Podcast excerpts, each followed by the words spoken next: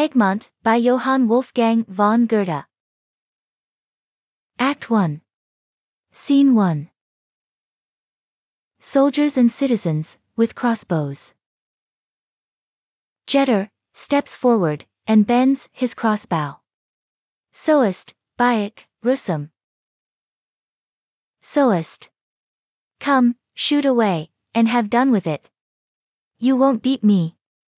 Three black rings, you never made such a shot in all your life. And so I'm master for this year. Jetter. Master and king to boot, who envies you? You'll have to pay double reckoning, tis only fair you should pay for your dexterity. Buyck. Jetter, I'll buy your shot, share the prize, and treat the company. I have already been here so long, and am a debtor for so many civilities. If I miss, then it shall be as if you had shot. Soest. I ought to have a voice, for in fact I am the loser. No matter. Come, Buyck, shoot away. Buyck, shoots. Now, Corporal, look out, one. Two. Three. Four. Soest. Four rings. So be it. All. Hurrah. Long live the king! Hurrah! Hurrah! Buyck. Thanks, sirs, master even were too much. Thanks for the honor. Jetter. You have no one to thank but yourself.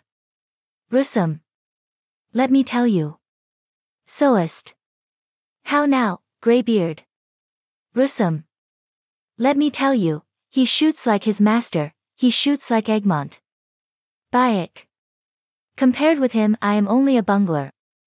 He aims with the rifle as no one else does. Not only when he's lucky, or in the vein, no. He levels, and the bull's eye is pierced. I have learned from him. He were indeed a blockhead, who could serve under him and learn nothing, but, sirs, let us not forget. A king maintains his followers, and so, wine here, at the king's charge. Jetter. We have agreed among ourselves that each. Buyck. I am a foreigner, and a king, and care not a jot for your laws and customs. Jetter. Why, you are worse than the Spaniard, who has not yet ventured to meddle with them. Ruysum. What does he say? Soest, loud to Ruysum. He wants to treat us, he will not hear of our clubbing together, the king paying only a double share. Ruysum. Let him. Under protest, however. Tis his master's fashion, too, to be munificent, and to let the money flow in a good cause. Wine is brought. All. Here's to his majesty. Hurrah. Jetter, to Buyck. That means your majesty, of course. Buyck. My hearty thanks, if it be so. Soest. Assuredly. A Netherlander does not find it easy to drink the health of his Spanish majesty from his heart. Ruysum. Who? Soest, aloud. Philip II, King of Spain. Ruysum. Our most gracious King and Master. Long life to him. Soest. Did you not like his father, Charles V, better? Ruysum. God bless him. He was a king indeed. His hand reached over the whole earth, and he was all in all. Yet, when he met you, he'd greet you just as one neighbor greets another, and if you were frightened, he knew so well how to put you at your ease. You understand me, he walked out, rode out, just as it came into his head, with very few followers. We all wept when he resigned the government here to his son. You understand me, he is another sort of man, he's more majestic. Jetter. When he was here, he never appeared in public, except in pomp and royal state. He speaks little, they say. Soest. He is no king for us Netherlanders. Our princes must be joyous and free like ourselves, must live and let live. We will neither be despised nor oppressed, good natured fools though we be. Jetter. The king, methinks, were a gracious sovereign enough, if he had only better counselors. Soest. No, no. He has no affection for us Netherlanders, he has no heart for the people, he loves us not, how then can we love him? Why is everybody so fond of Count Egmont? Why are we all so devoted to him?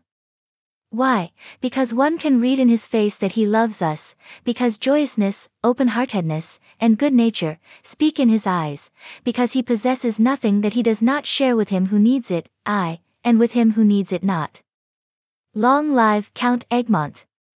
Buyck, it is for you to give the first toast, give us your master's health. Buyck. With all my heart, here's to Count Egmont. Hurrah! Ruysum conqueror of St. Quentin. Buyck. The hero of Gravelines. All. Hurrah! Ruysum. St. Quentin was my last battle. I was hardly able to crawl along, and could with difficulty carry my heavy rifle. I managed, notwithstanding, to singe the skin of the French once more, and, as a parting gift, received a grazing shot in my right leg.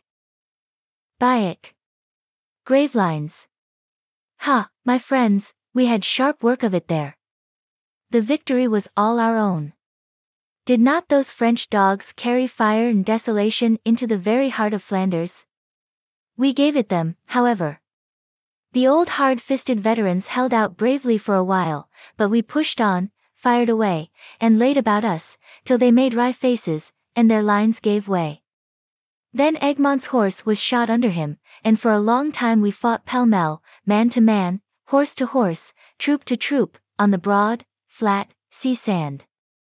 Suddenly, as if from heaven, down came the cannon shot from the mouth of the river, bang, bang, right into the midst of the French. These were English, who, under Admiral Malin, happened to be sailing past from Dunkirk. They did not help us much, tis true, they could only approach with their smallest vessels, and that not near enough, besides, their shot fell sometimes among our troops. It did some good, however. It broke the French lines, and raised our courage. Away, it went. Helter-skelter. Topsy-turvy. All struck dead, or forced into the water, the fellows were drowned the moment they tasted the water, while we Hollanders dashed in after them. Being amphibious, we were as much in our element as frogs, and hacked away at the enemy, and shot them down as if they had been ducks. The few who struggled through, were struck dead in their flight by the peasant women, armed with hoes and pitchforks. His Gallic Majesty was compelled at once to hold out his paw and make peace. And that peace you owe to us, to the great Egmont. All. Hurrah, for the great Egmont. Hurrah! Hurrah! Jetter. Had they but appointed him regent, instead of Margaret of Parma. Soest. Not so. Truth is truth. I'll not hear Margaret abused. Now, it is my turn. Long live our gracious lady. All. Long life to her. Soest. Truly, there are excellent women in that family. Long live the regent. Jetter. Prudent is she, and moderate in all she does, if she would only not hold so fast and stiffly with the priests. It is partly her fault, too, that we have the fourteen new mitres in the land. Of what use are they, I should like to know. Why, that foreigners may be shoved into the good benefices, where formerly abbots were chosen out of the chapters. And we're to believe it's for the sake of religion. We know better.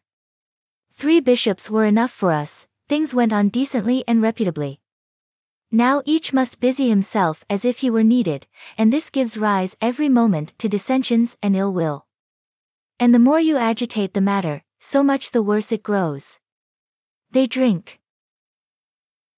Soest. But it was the will of the king, she cannot alter it, one way or another. Jetter.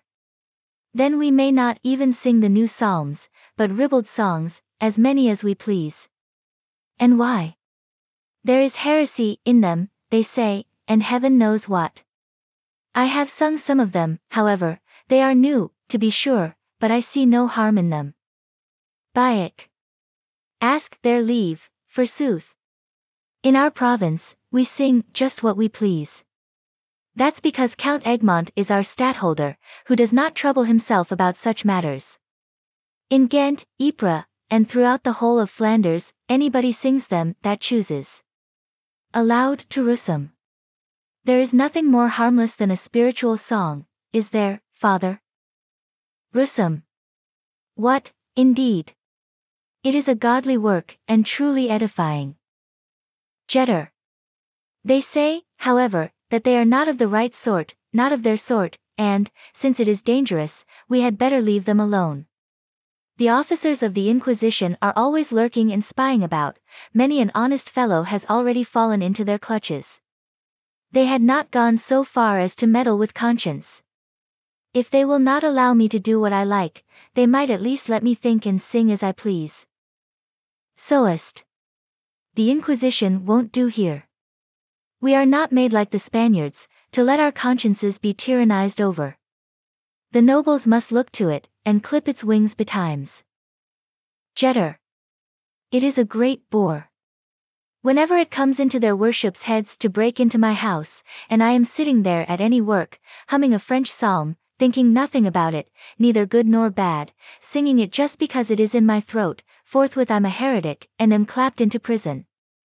Or if I am passing through the country, and stand near a crowd listening to a new preacher, one of those who have come from Germany, instantly I'm called a rebel, and am in danger of losing my head. Have you ever heard one of these preachers? Soest. Brave fellows. Not long ago, I heard one of them preach in a field, before thousands and thousands of people. A different sort of dish he gave us from that of our humdrum preachers, who, from the pulpit, choke their hearers with scraps of Latin. He spoke from his heart, told us how we had till now been led by the nose, how we had been kept in darkness, and how we might procure more light. And he proved it all out of the Bible. Jetter. There may be something in it. I always said as much, and have often pondered over the matter. It has long been running in by head. Buyck. All the people run after them. Soest. No wonder, since they hear both what is good and what is new. Jetter. And what is it all about? Surely they might let every one preach after his own fashion. Buyck. Come, sirs. While you are talking, you forget the wine and the Prince of Orange. Jetter. We must not forget him. He's a very wall of defense. In thinking of him, one fancies that if one could only hide behind him, the devil himself could not get at one. Here's to William of Orange. Hurrah! All. Hurrah! Hurrah! Soest. Now, Greybeard, let's have our toast. Ruysum. Here's to old soldiers. To all soldiers. War forever. Buyck. Bravo, old fellow.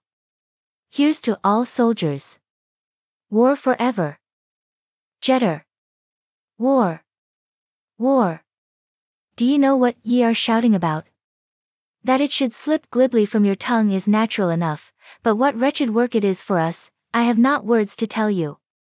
To be stunned the whole year round by the beating of the drum, to hear of nothing except how one troop marched here, and another there, how they come over this height, and halted near that mill, how many were left dead on this field, and how many on that, how they press forward, and how one wins, and another loses, without being able to comprehend what they are fighting about, how a town is taken, how the citizens are put to the sword, and how it fares with the poor women and innocent children. This is a grief and a trouble, and then one thinks every moment, here they come. It will be our turn next. Soest.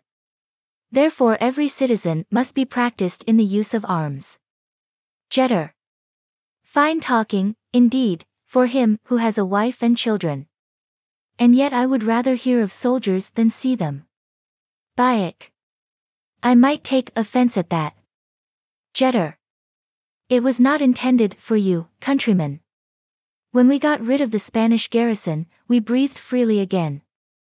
Soest. Faith. They pressed on you heavily enough. Jetter. Mind your own business. Soest. They came to sharp quarters with you. Jetter. Hold your tongue. Soest. They drove him out of kitchen, cellar, chamber, and bed. They laugh. Jetter. You are a blockhead. Buyck. Peace, sirs. Must the soldier cry peace? Since you will not hear anything about us, let us have a toast of your own, a citizen's toast. Jetter. We're all ready for that. Safety and peace. Soest. Order and freedom. Buyck. Bravo. That will content us all. They ring their glasses together, and joyously repeat the words, but in such a manner that each utters a different sound, and it becomes a kind of chant. The old man listens, and at length joins in. All. Safety and peace. Order and freedom.